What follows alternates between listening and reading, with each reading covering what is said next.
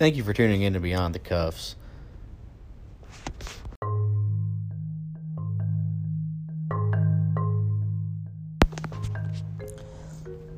Hey guys, and welcome to season two. So today's just going to be a really short uh, episode. We're just going to kind of talk about some stuff. So we're really excited to bring you season two. We've been working really hard, and we got some really great episodes lined up for you. Um, I was going to do kind of a season one recap, but unfortunately there's nothing we can really recap on as far as new developments and anything.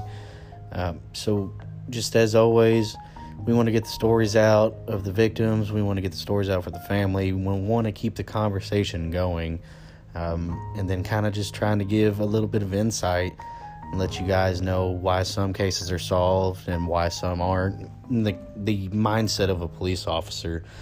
And it's a tricky thing. Uh, being a member of the public, a citizen, you don't really understand the angle sometimes that a police officer can go five hundred different ways in their head while trying to process a scene on top of their other duties.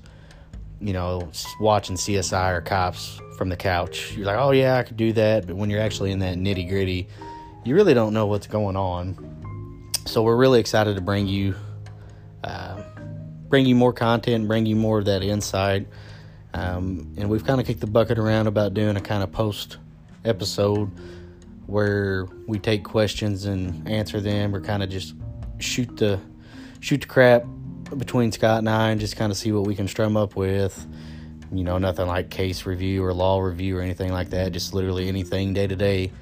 So with that being said, we look forward to seeing you at the season two episode one release, which will be two weeks from today.